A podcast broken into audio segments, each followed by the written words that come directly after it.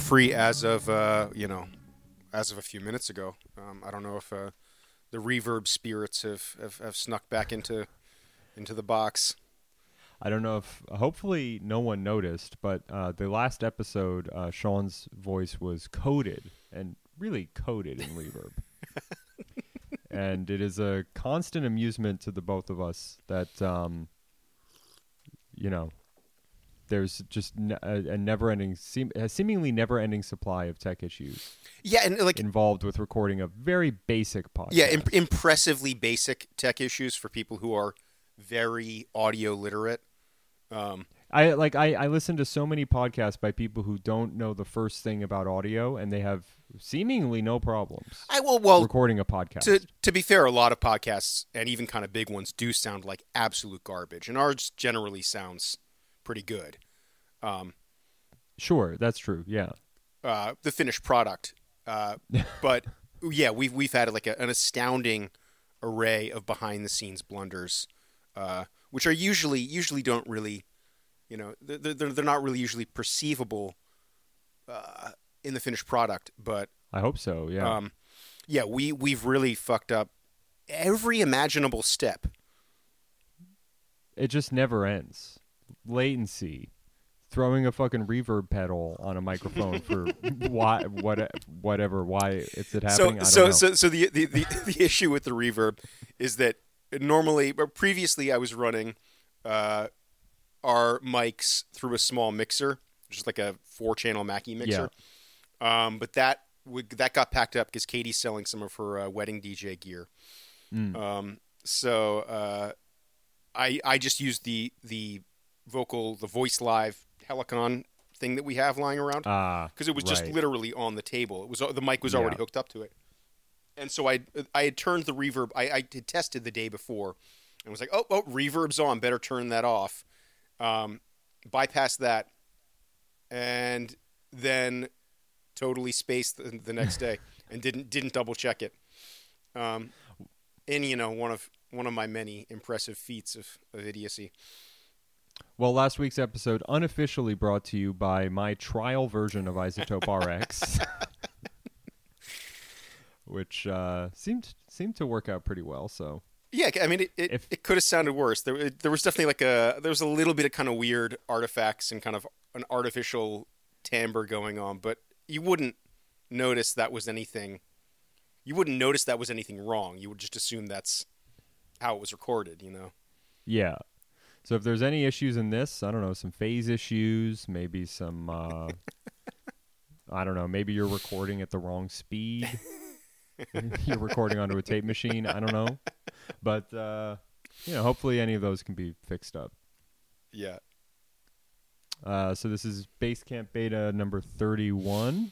I don't think we I don't think we announced the last episode. I think No, that was just kind of free. We were free balling the last one. yeah, it's Open format, man. Devoid devoid of number. Yeah.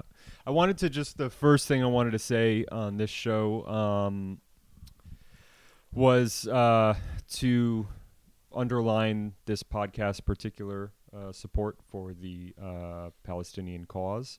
Um, we did an episode, it was Basecamp Beta number 17. Uh, I titled it BDS and MIDI Organizing, and we recorded that with Samir Eskanda, um, who is a uh, Palestinian activist uh, talking about the BDS um, movement um, and what musicians and music lovers uh, who you know care about this issue can do. Um, I highly recommend checking that out for if you missed it, just for some basics on BDS and all of that, um, which obviously has has sort of uh, popped up again in in a new round of uh, you know dispossession and you know basically war crimes uh, from Israel over the past two weeks. Um, so yeah, just wanted to make sure that we underline our support there, and I don't know. Yeah, absolutely. Um, it's interesting that like you know the the the dialogue seems to be shifting around BDS, so that's really exciting. It really does. I mean, and, uh, which is strange because since the last episode that we recorded, obviously there's all this weird shit going on in the states.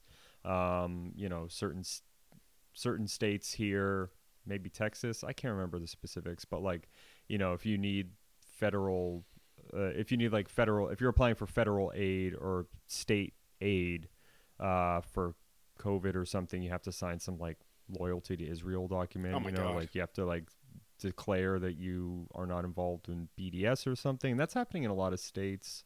Um, obviously, like the United States and Israel, Israeli governments are very, very closely intertwined. Of course. to the point where it's hard to really uh, necessarily distinguish them at certain points. Um, but yeah, the, the the popular consciousness seems to be shifting a bit, which uh, which is which is it's hard to say nice to see because it I mean the past two weeks have just been so brutal in um, East Jerusalem and in and in Gaza in particular. Yeah. Um, but you know, unfortunately, I don't know. Unfortunately, the opinion of Americans does actually like materially fucking Right, matter Right. Yeah. to the people of Palestine, whether or not they like get to live in their house or anything. So, Yeah. um, so yeah, I mean, Yeah, well, and like like most importantly, it seems like the the the tune of of U.S. mass media is what's really changing. Um, yeah, stuff stuff we've seen on on MSNBC is stuff that would have been like unthinkable even six months ago. So yeah, yeah, um, that's Yeah. that's really I don't know. I, I'm I'm not the best person to talk on the topic, but uh, it's something that is just extremely striking. That there's a, there's a real shift. yeah. Um, I mean, neither of us are really the best pe- person to talk about on the topic. Someone who is is Samir, so definitely go back and check that episode. for sure.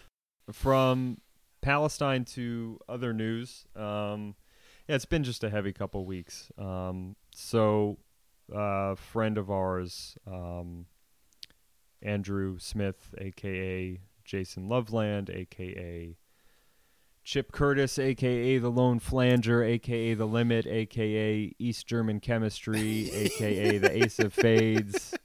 DJ Klein, Really, DJ Klein, that's another one. DJ Klein. Um, uh, he he he passed away earlier this week, um, and it's been a, a been definitely a heavy week for us, for um, most of our close friends.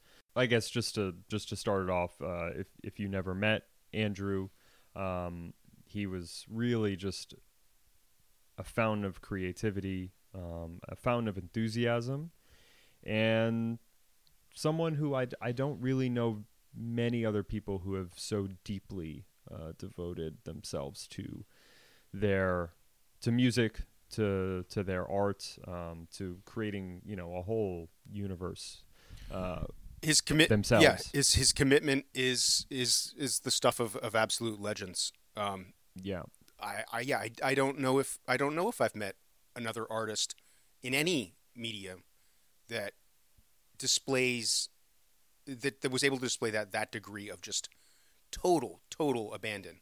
Just yeah uh, music was absolutely everything for him, yeah and his output is is insane.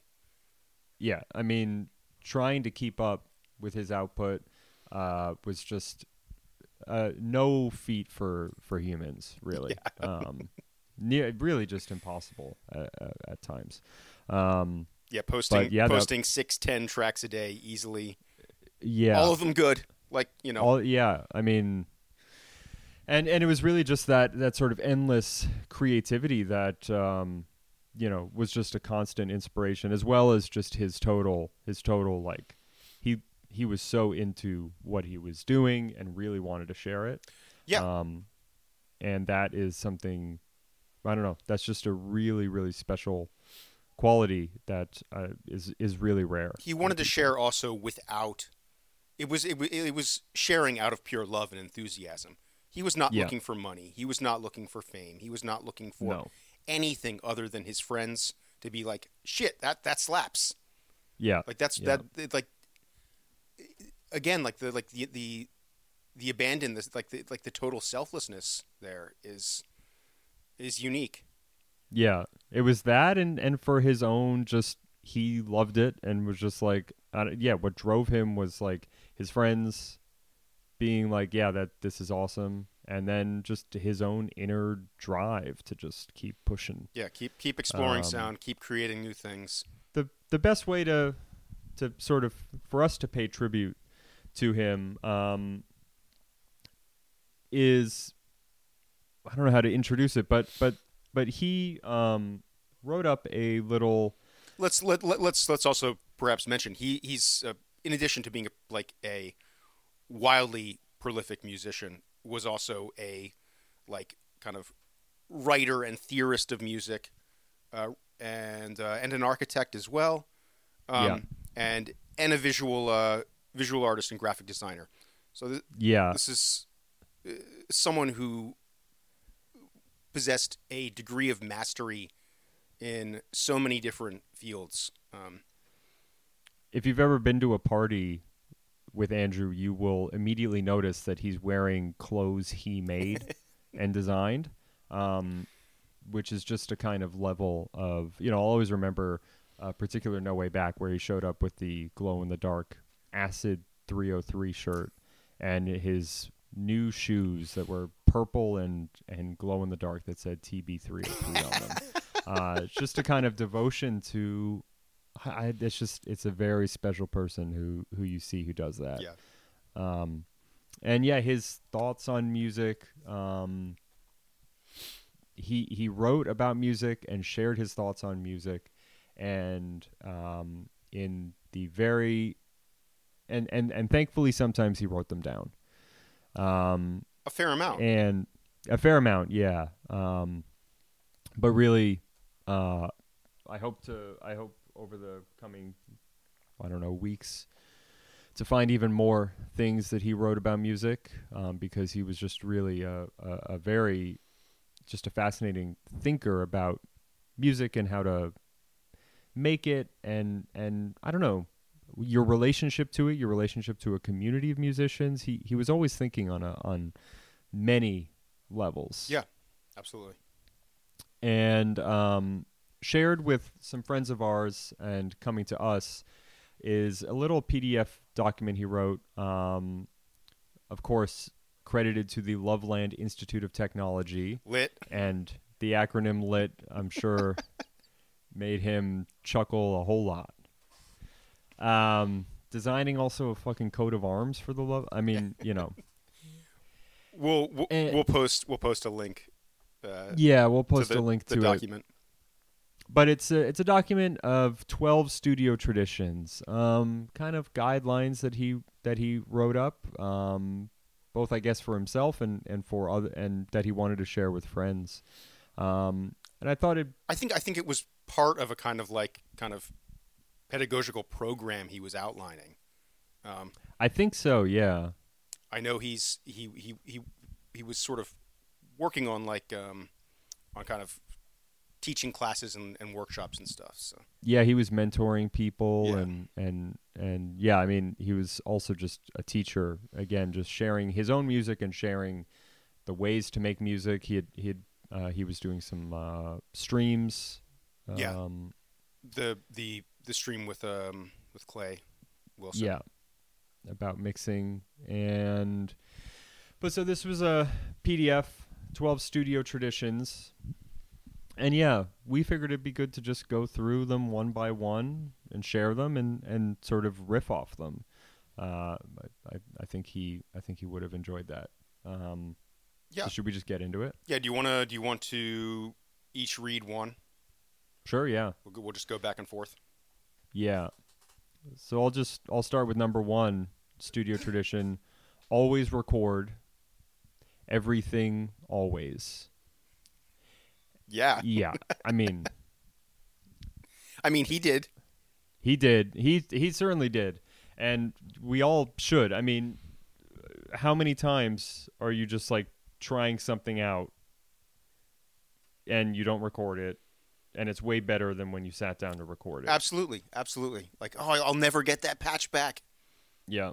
Um, Or I mean, just how many? Like, I mean, this is something that has happened to me multiple times in the past month, where I'm just like playing around and ah shit, I'm not recording.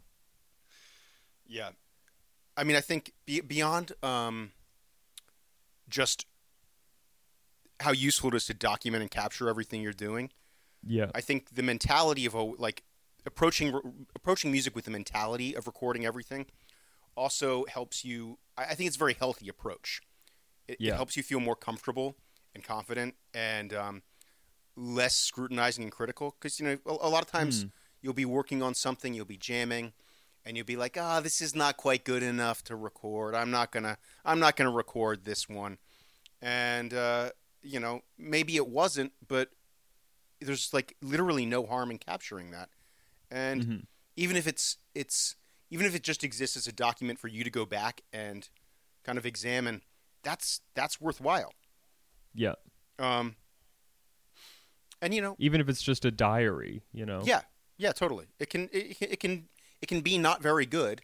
It's still it's it still could be useful for you you to go back there and see what you were doing. Um, Yeah. And uh, yeah, I mean, I, I think breaking down those kinds of hurdles and barriers that you put in front of yourself is really, really important. Um, Yeah.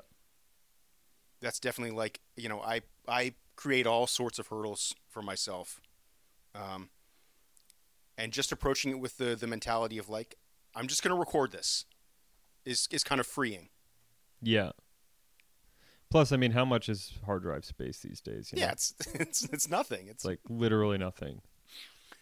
But yeah, I mean, yeah, I, I think that first rule's pretty self-explanatory, but hard. I don't know it. It you still mess it up sometimes, and you're always mad when you don't follow that one. yeah, yeah, absolutely. You're always disappointed. So, number two, whenever possible, work on one session at a time. Leave DAW open until track is complete enough where the ideas are represented well enough to pick up where you left off. So, yeah, this is also like one of those things that's like so simple and so like just fundamental, um, but also really easy to screw up. Yeah, and really one of those things where the more you deviate from this the more you the more you can really lose what you're doing. It can be very easy to be working on something and and kind of get either like I don't know annoyed or uh, sidetracked and jump to something else and never really get down the the the the thing you had been working on. yeah You can really lose yeah, you can lose stuff very easily by just kind of I don't know being a bit scatterbrained and and and jumping around. yeah and, and well also yeah just um yeah when when you're if you're switching back and forth between things um yeah it, it can just really it can really slow things down it can it, it, it's another way that you can self-sabotage yourself basically it's another way Yeah. you can defer completion. It's another way Yeah. you can you can yeah, just like not get not to, to not make music basically ultimately. Yeah. Um, yeah. And yeah, like if there's if there's you know I can't think of more of a master of the art of creating Yeah. just in volume like than than than Andrew. Um, yeah, exactly.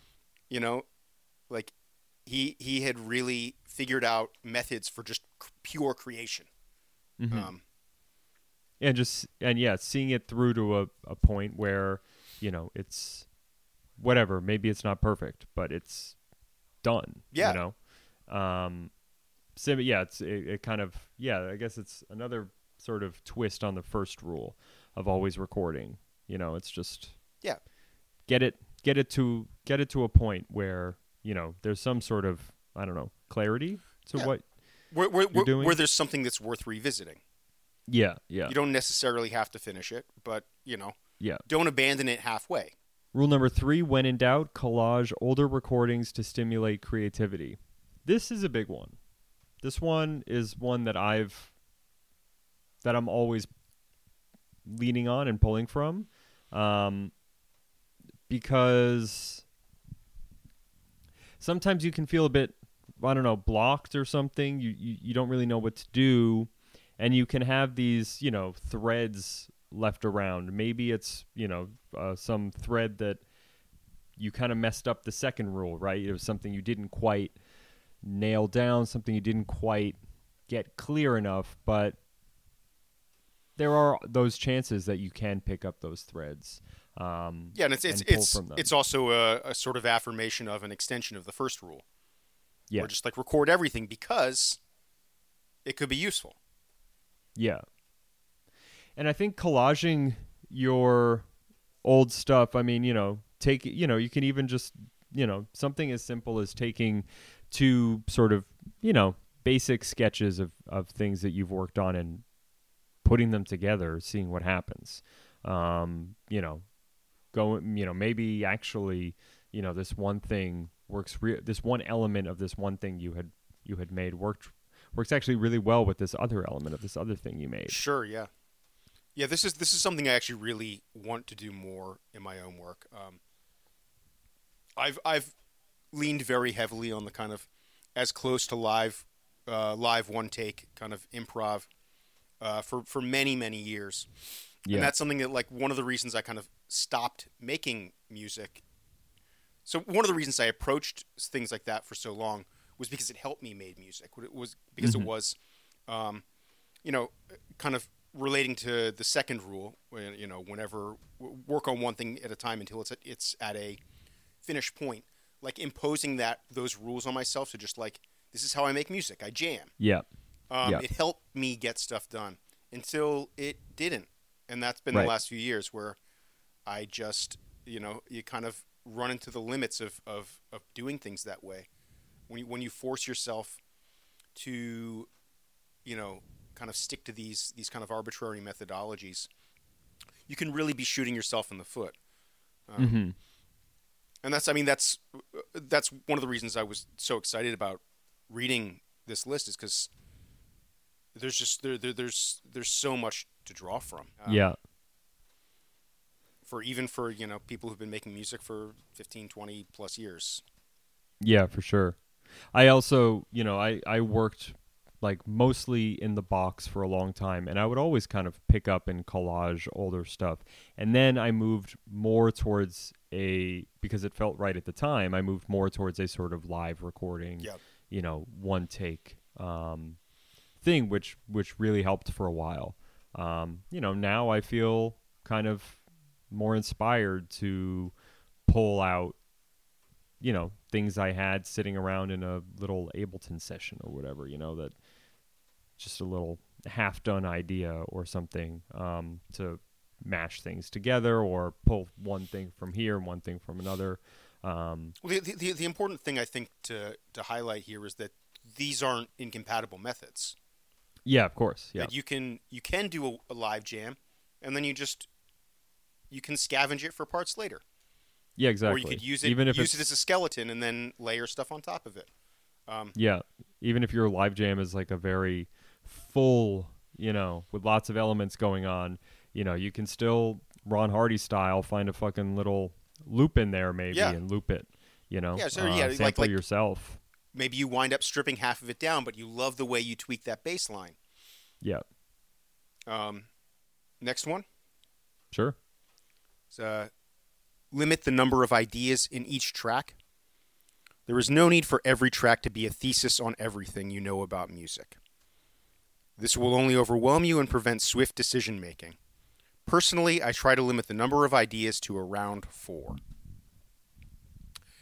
Yeah, I, I think, I mean, when you're working with within kind of techno specifically, and you know, kind of dance idioms in general, um, that's a really, really particularly um, important rule. Yeah. But, but also that holds for for everything. Yeah, that's true. Um, and I love that he emphasizes swift decision making. Yeah. Oh, definitely. Yeah. That that the, like the clarity for him is is is uh, is freeing him to act. Mm-hmm. Um, again, like like just like the ways in which he was able to kind of like approach his music, you know, in a way that was as as much as like almost a physical extension of of his body uh, is incredible.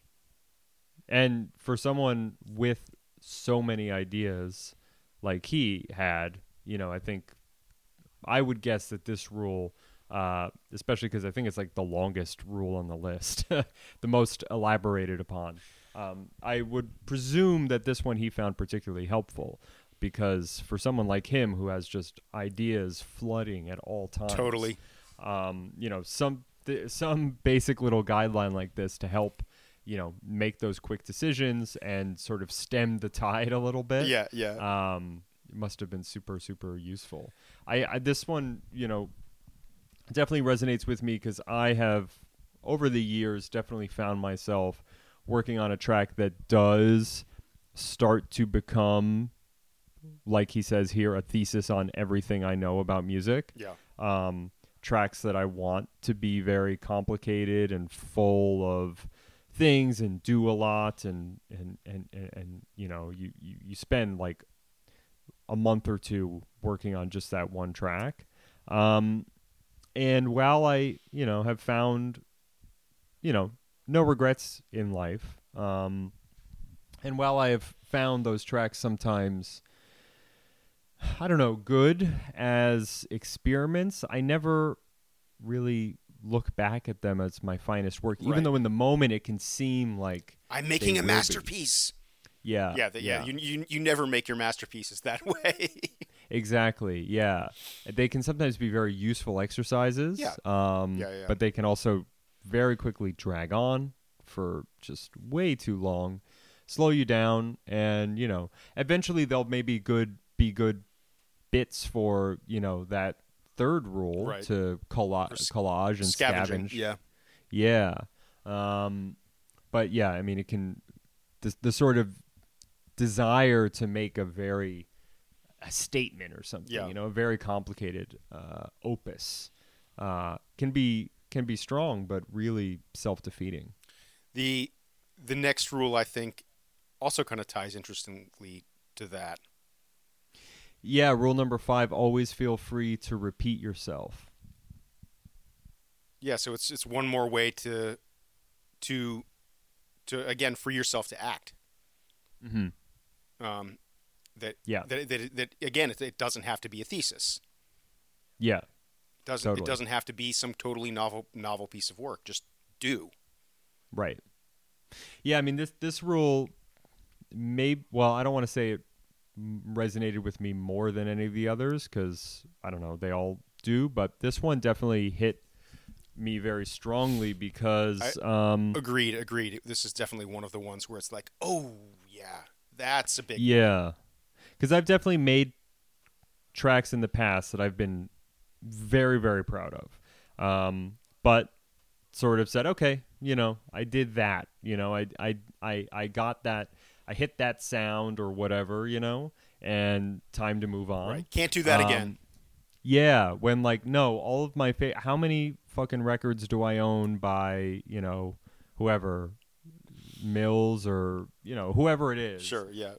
That basically recycles the same idea 500 times, but every time it's great. Yeah. And every time I love it and every time it's totally different Yeah. you know, but it's still like, and and it can be very. Mike Mike Pa- Mike Parker's a, a personal favorite in that in that oh, department. Oh sure, yeah, Someone who is Yeah. who's been making basically the same record for 25 years, and he, every time it's pretty fucking good. yeah, yeah, and it's never you're never like as a, you know, as a fan, you're never like, oh, yeah, no, right. Right. You're, You're you're never like you're I, I wish they would. I wish they would change it up. They should. I wish they would start making trance. Like no, Right. no. I, I want a Mike Parker record. It's gonna Yeah. do that thing that's sick. Yeah, and it's always going to be good, and you're always going to be kind of blown away by it, even though you're like, I guess it's similar, but Yeah. it's still sick, you know. Yeah. Totally. Um, there've definitely been like tracks that I've done, projects I've worked on that I have that I I always sort of regret not like extending, not like plumbing that even further and Yeah. just like making I don't know 10 different versions of that track, Sure. you know, recording it many times, maybe at the same time or or you know, maybe just kind of later down the line, um, you know, basically being like I'm going to just make that track again. Even, you know, you just sit there and just make the track again. And, Yeah. you know, who knows what happens with that? Um, it's going to be different. Yeah. Should we go to the next one? Yeah. Um, do not feel the need to make everything release worthy. This is first and foremost an exercise in self expression. Absolutely. Yeah. Right on. Like not everything needs to be great. You're just you're you're again again for for for Andrew music was like uh, basically a physical extension. It was it was just him doing what his body and brain were naturally built to do. Yeah. But it's not even necessarily a question of like release worthy sort of equating great. It's just like not everything needs to be a thing that like is put out as a product or whatever. You know, I'm I'm very into like private press stuff, home recording, people who just like make music for the home. Yeah. Which kind of what music's role always was, really. Um, it was just kind of like this private thing that wasn't recorded or released, you know, it was just like music. Uh, music as a form of Well, music music has also always served kind of like social and ritual function too, though. So yeah, yeah. um, Yeah, and that does, and you know that is orthogonal from the idea of like the release. Yeah. you know. Yeah. Um, and so whether it's something you make because you find music a particularly good way to meditate and clear your brain, and you know get something out, and th- yeah, that's that's an amazing reason to make music yeah, absolutely. um, and you know does not ever necessarily need to see the light of day. Maybe it does in the future. Maybe you revisit and want to do that, but you know, at, at in the moment, you know, you going into everything trying to make a record that will, you know, be whatever put out on a label and you know appear in a shop and what that's not you know that should that you know starting out from that assumption every time you go to record uh, can really be kind of like all like like many of the other rules can be sort of self defeating. Yeah. Um, and getting over that is really important. Yeah. Yeah, and I, I, th- I think this also ties again back to number four. Um, yeah, it doesn't need to be a thesis. Doesn't need to be. Yeah. Doesn't. No one needs to hear it necessarily. Yeah. Exactly. Like, just make it. Yeah. Totally. And also, whatever you think is release worthy is very different for other people. I mean, how many times do I send, do I kind of, for whatever reason, send what I consider to be garbage out and someone really loves it, Sure. Yeah. you know? Yeah. No. I. Uh, I think. I think most most people who have put out more than a more than a record or two are are gonna have have had that experience. Yeah. um, where you're like, "Oh, this one is real good. This is really something," and you send it Yeah. around to friends, and they're like, "Eh, I don't Yeah. know. It's, it's okay." Um, I remember I sent something once to Will Burnett, and uh, this is actually some of the more useful feedback he'd ever given me. um, but his response was, "Never send me a track like that again."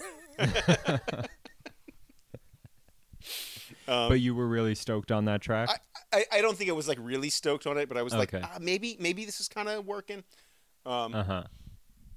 but yeah, certainly certainly a lot of times, you know, you'll you'll send six tracks over, ten tracks over, and you know you'll be you'll be really into three of them and kind of into three, and then three you're kind of like, uh, these are kind of the worst ones, and you know you send them over to someone to be like, no, this one, and it's always it's uh, you know it's not always, but you know sometimes it's those ones where you're like, oh, that one was kind of throwaway, and they're like, no, actually listen again, you're really Yeah, onto yeah. something there. Maybe you need Totally. to maybe you need to change the mix down, or maybe you need to add one more element or something. But there's something Yeah. really good going on with that one. Yeah. Um, you know, again, in in many ways, music is a sort of social thing, and you know, you're not always your best editor. Um, you know, sometimes it's bringing other people in to the process, Yeah. even if it's just uh, for listening and feedback. You know, that's so crucial to uh, to making music. Rule number seven. Practice makes better. Perfection is the enemy of finishing tracks. I mean, just really well said. Yeah, I, I, I, I like how he's like I really like the way that, that these traditions flow. Yeah. The way that they kind of mount and and elaborate on the previous ideas that have been uh, um, outlined. and also the way that they're not prescriptive. You know, it's not that it's not you know practice makes better. Perfection is the enemy of finishing tracks. I don't know. It's not like it, it's a very sort of you know like it's not saying one or the other. You know, um, it's sort of like. Well, I guess he does say perfection is the enemy of finishing tracks, but it, but he's right on that one, yeah. Um, and he's right to say that practice does make better. You know, you you, you, you know you want to get better at things. We all do, and making music is like definitely a thing where you know lots of lots of ama- lots of complete amateurs, people who've never made music before. Plenty of times they make some of the best music. Um, just incredible stuff from that point of view of like basically like I don't know, not knowing anything. Like that's a really Sure, yeah. wonderful perspective to have. I mean, that's that's Um, that's where a lot of, of entire genres have come from. So Oh, uh, yeah, of course. Um, but you know, on the uh, you know, and it's you know, on the flip side is you know, once you do start making music more and more and more, you know, that's also great, and you you know start to learn a lot, um, either to as a means to an end, as a means to make you know more polished or you know better music or whatever, or just to learn something new. I don't know. yeah, yeah. I, I feel like this also where it's situated in the list as as number seven. Like I, I feel like this is sort of like, and and this is one of the few ones that's just just a a a single statement. Yeah, Um, there's no elaboration on this point further beyond. Um, I feel like this is sort of the culmination of the first half of the list, yeah, which again, it, it, sort of just really hammering home the point, like just make, just make, Yeah. just create, um, definitely. and kind of systematically picking apart all the all the ways in which you you yourself can sabotage that, that you you yourself can can prevent yourself from creating. Yeah. Um, I mean, the old joke is always about you know tuning snares for you know like Sure. getting really excited about a track, laying down something in like a couple hours, and then spending months just tuning the snares, trying to Totally. fucking you know playing with like very very subtle EQ set you know settings, Yeah. and you know, of course, you know, there's something to be said with practice, you know, by for practice and you know, kind of working on stuff and all of that, but you know, also knowing the limit. Yeah, like I mean, think of how many more tracks you could have made and how much you, more you could have learned if you stopped fiddling with that snare after the first four hours, and then instead made, uh, you know, twenty-five more tracks. You would have learned a lot more. You would have made a lot more. Yeah. Maybe twenty of those tracks would have been terrible. Maybe five of them would have been incredible. Rule number eight: When in doubt, sample something. The sample does not need to make it into the final track. Rather, it can serve as a touchstone or inspiration for other elements. Very cool one. Yep. Um, I mean, even just the idea, just emphasizing that like you can, you can make you can make a track around an element, and then you can just get rid of it. And that often just happens in the natural course of Yeah. things. I mean, I feel like this happens all the time when I'm making music. I will sometimes just be listening to something that's sick, sample it, loop it, start building something around it, and then the original thing is just too cluttered and I get rid of it, and then I have something else. Right, right. That happens all the time. Yeah. And uh and you know, I think you know, saying when in doubt, sample something is is is crucial because it really can help just like unlock and I don't know, unstick a lot of you know, whatever writer's block or you know, you can sort of be like, I don't know, what the f- what am I going to do? Turn on the drum machine and do four kick drums again, you know? Right. Um maybe, but you know, this is another way to like start building something around something else that maybe can unstick you from patterns that you've developed Totally. or you know And yeah, yeah, the, the original sample still exists there as a ghost, even if it's gone. You know. Yeah yeah exactly Um, sometimes you just you know have totally obscured the original sample beyond any recognizability anyway yeah. other times it's just not even there Yeah. yeah uh, number nine trust your instincts This will help expedite the decision making process and begin to help you get in touch with your creative sources. Yeah, again, ways to expedite the decision making process. Yeah. Swift decision making. Yeah. And also just yeah, I mean trusting what comes to you. It, it can be so easy to overthink everything. Yeah. Um it can be so easy to be like, "Oh, well I read a thing once that said um, you need to do X, Y, and Z to the bass line and the kick drum to make sure that they don't clash or whatever. Totally. I, I, I was actually just thinking, as you started saying that, I was just thinking something very similar. Where like, yeah, like a lot of times, like you're like you you you drill into your head like, okay, I got to high pass everything, got to high Yeah. pass everything, every element, make sure to high pass it. And then sometimes it's like, well, you know what? Actually, sometimes you don't want to do that. Well, and sometimes it sounds worse. Yeah. And your instinct is to be like, I don't know. But then, you know, the sort of whatever technical side that has inherited some knowledge that you seem, that seems authoritative to you or whatever, um, kind of allows you to not trust those instincts. And, yeah. you know, Yeah. those instincts are, are really, you know, listen to your ears. That's, that's at the end of the day. Yeah, it's it's it's very easy to not do that when you're making electronic music. Um, Yeah.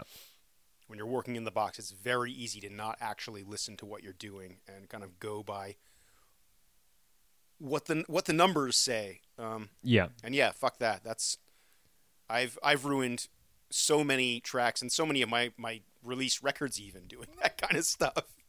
Yeah, totally. Paying like looking at meters and paying way too much attention to them. Yeah, yeah, yeah. Instead of just listening, like, oh, actually, like I should have been boosting the lows there. Yeah. You know. Um, hmm Yeah. Number 10, recreate a favorite song from memory. Doing this from memory is key. Invariably, one's memory and the actual tracks are actually quite different. The final result will almost ne- almost always never be recognizable, although one will often be able to capture the vibe or feeling of the original. This is when I think, Chris, that like both you and I, Yeah, re- like this resonates very, very strongly for both of us. absolutely.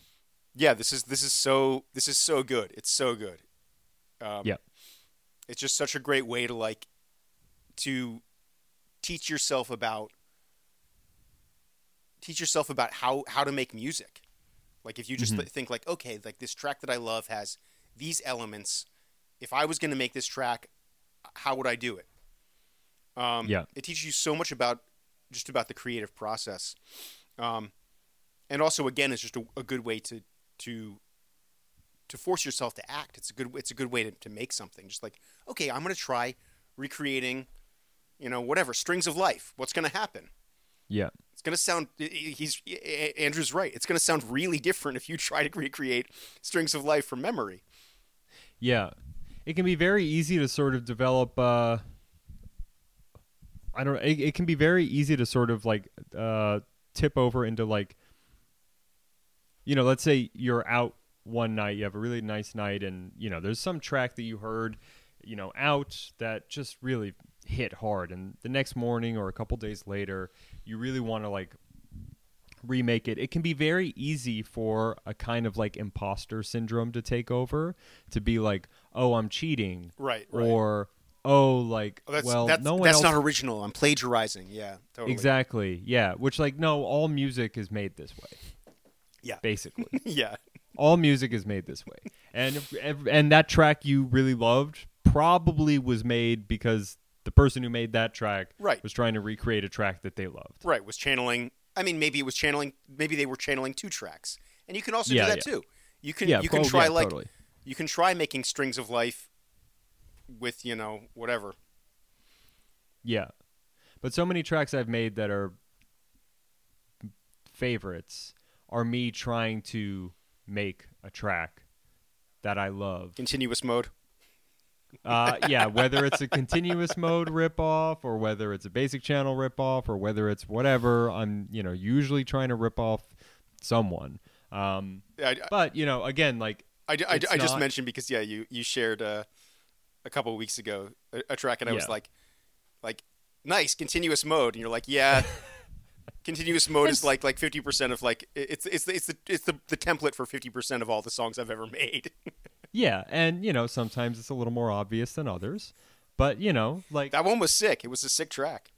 yeah, either someone recognizes it and is like cool or they don't and it's also cool. I mean, Right. there's no no one cares. No one cares. I mean, unless you're No one- unless you're actually plagiarizing. But again, if you Unless you're actually plagiarizing, but you're not. if you're yeah if you're just trying to like create something inspired by something, and especially if you if you're doing it just by memory, like um, you can get to really weird places in a in a good way. and like he says here, I mean, cap, you know, the often what you really want to do is capture the vibe Yeah. or the feeling of whatever you heard. And, you know, all sometimes you can actually capture that really really well. And the and it can be completely different. Yeah. Like not even like in the same genre. Yeah, But, you know, but really kind of like capturing that feeling. yeah. I mean, I And uh I've I've done I've done the same many many times, like drawing inspiration from say Chrome or like um, you know Market Cardapane's Cold Rush things. yeah. Um, you know, making techno basically, making things that are not directly in those those those idioms. Um, and but yeah, like like getting at the spirit of it is is really where you want to be. Yeah. And I think that's the thing that ultimately resonates with you in a piece of music is that kind of ineffable spirit or vibe Yeah. of something. Um, and that's what you latch onto in the first place, and that's what you know you end up sort of pulling from. Um, the particularities, you know, whatever the melody or the ri- or the drum machine pattern or whatever, all of that kind of goes by the wayside. Um, and you know, the most important thing is really kind of capturing that that feeling. Yeah. Rule number 11, missing link. Creating a song or track that would fit into an influential mix or DJ set for you. For me, it's Live at the Liquid Room or DE9. This is a great one and one that I never thought about. Yeah.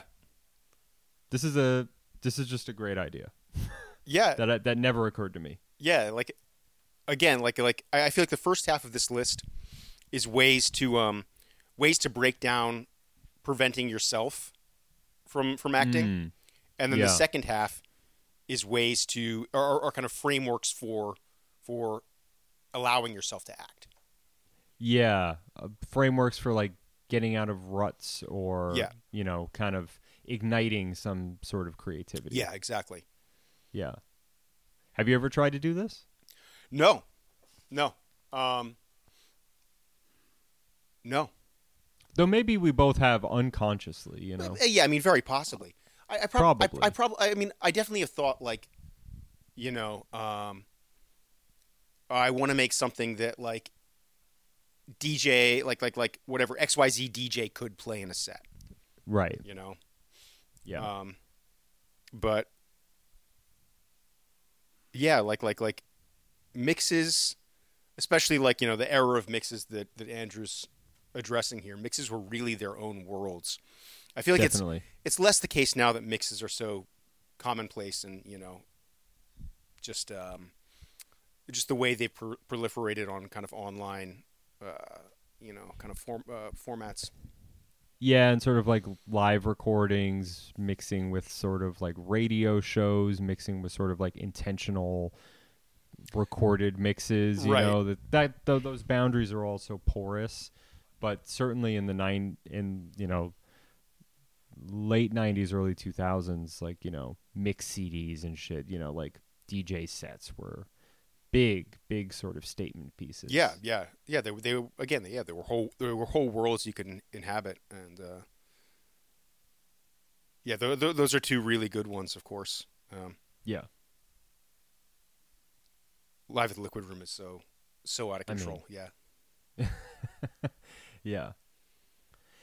Yeah, but just the idea of like, you know, especially if you're working in an idiom that, you know, is kind of like very much for DJs. yeah, Um, you know, some, you know, if I have my little DJ hat on, sometimes I really want just like very basic things to link things and, you know, when you don't have that, maybe you want to make it.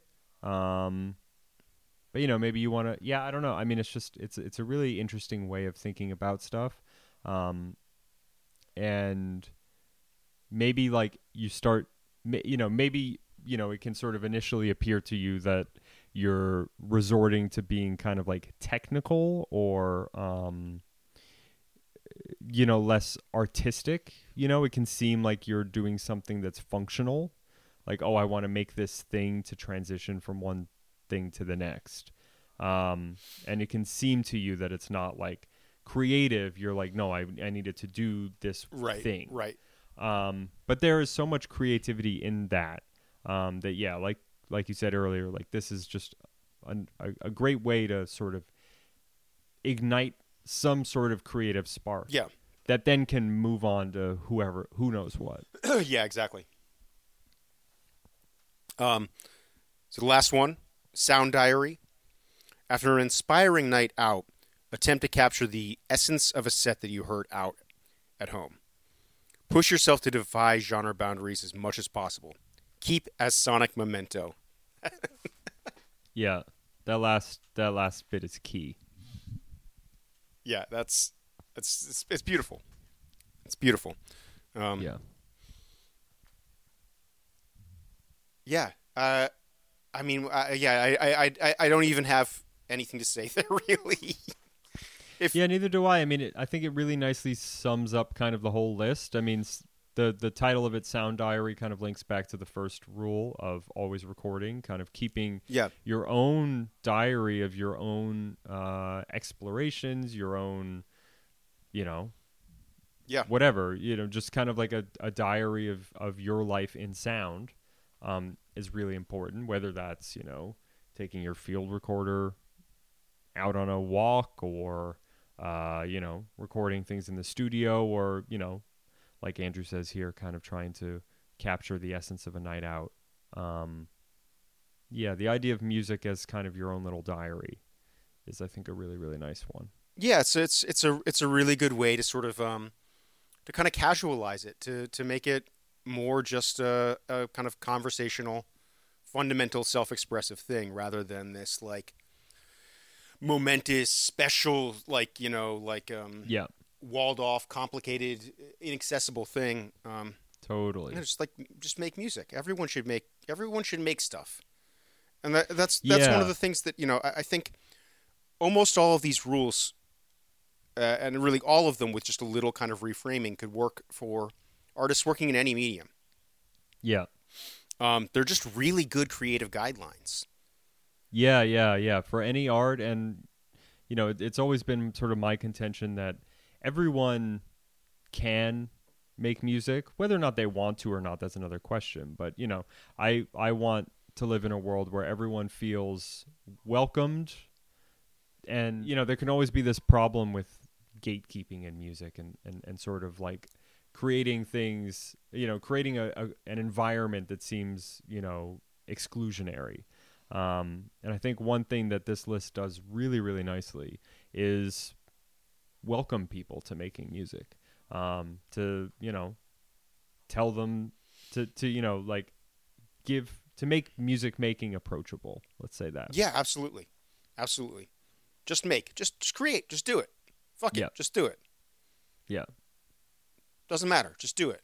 Yeah, and and you know these these are these are guidelines that you know I think yeah it's just so refreshing to read this um and and and really you know someone who you know Andrew absolutely embodied all of these um whether it's sort of repeating yourself and sort of collaging and recycling you know taking u- using one name one project to explore all the different ways in which you can look at sort of maybe a central idea. Yeah. Um, you know, whether it's ta- using one name to, uh, you know, recycle ideas. And another thing, you know, the, the, the first person I encountered doing this, whi- which was really influential to me, was uh, Vladislav Delay, who would, you know, on one album have an idea that was this very sort of, you know, tripped out experimental thing on a Luomo album, that same idea would be repurposed into you know a vocal house cut that you would hear at like a sushi restaurant. You know, um, and you know, I you know, someone like Andrew was really amazing at doing that. Absolutely. Um, yeah. And these these these uh, traditions, these guidelines, really really highlight that. Well, yeah, I mean, even just going back to back to the the the, the name itself, these are traditions. Yeah. Um, this is this is a, a, a ritual cultural practice for him. Yeah. It's Absolutely. They, they, they explicitly aren't guidelines. And they're not rules. Yes. Yes. Yes. Exactly. These are traditions. Along the lines of that, um, traditions, not rules. That just kind of reminds me of um, uh, Andrew had a Discord um, where he kind of did this teaching and mentoring, and I wanted to read um, just as a as a final note um, the welcome statement to uh, his his Discord because I really think it sums up a lot of things on this list um, and expands it even further. So he said, just as a crystalline prism bends and breaks the light traveling through it, creating new shapes, patterns, and textures, so too are the forces of sound and music warped and reflected as they traverse through the mercurial mind of Jason Loveland and friends. Now we are proud to introduce Infinite Refractions, a new collaborative media platform established by IT and Jason Loveland to showcase for the diverse, warped, and often powerful multimedia works by the IR community. And then he has a list here that he says traditions, not rules. We celebrate the co creation of a safe space for collective dreaming and creation. We celebrate love as an agent of evolution and emancipation. We celebrate and encourage self exploration and expression for, every, for everyone's benefit. We celebrate practicing generosity and empathy. We celebrate good faith discourse and critique.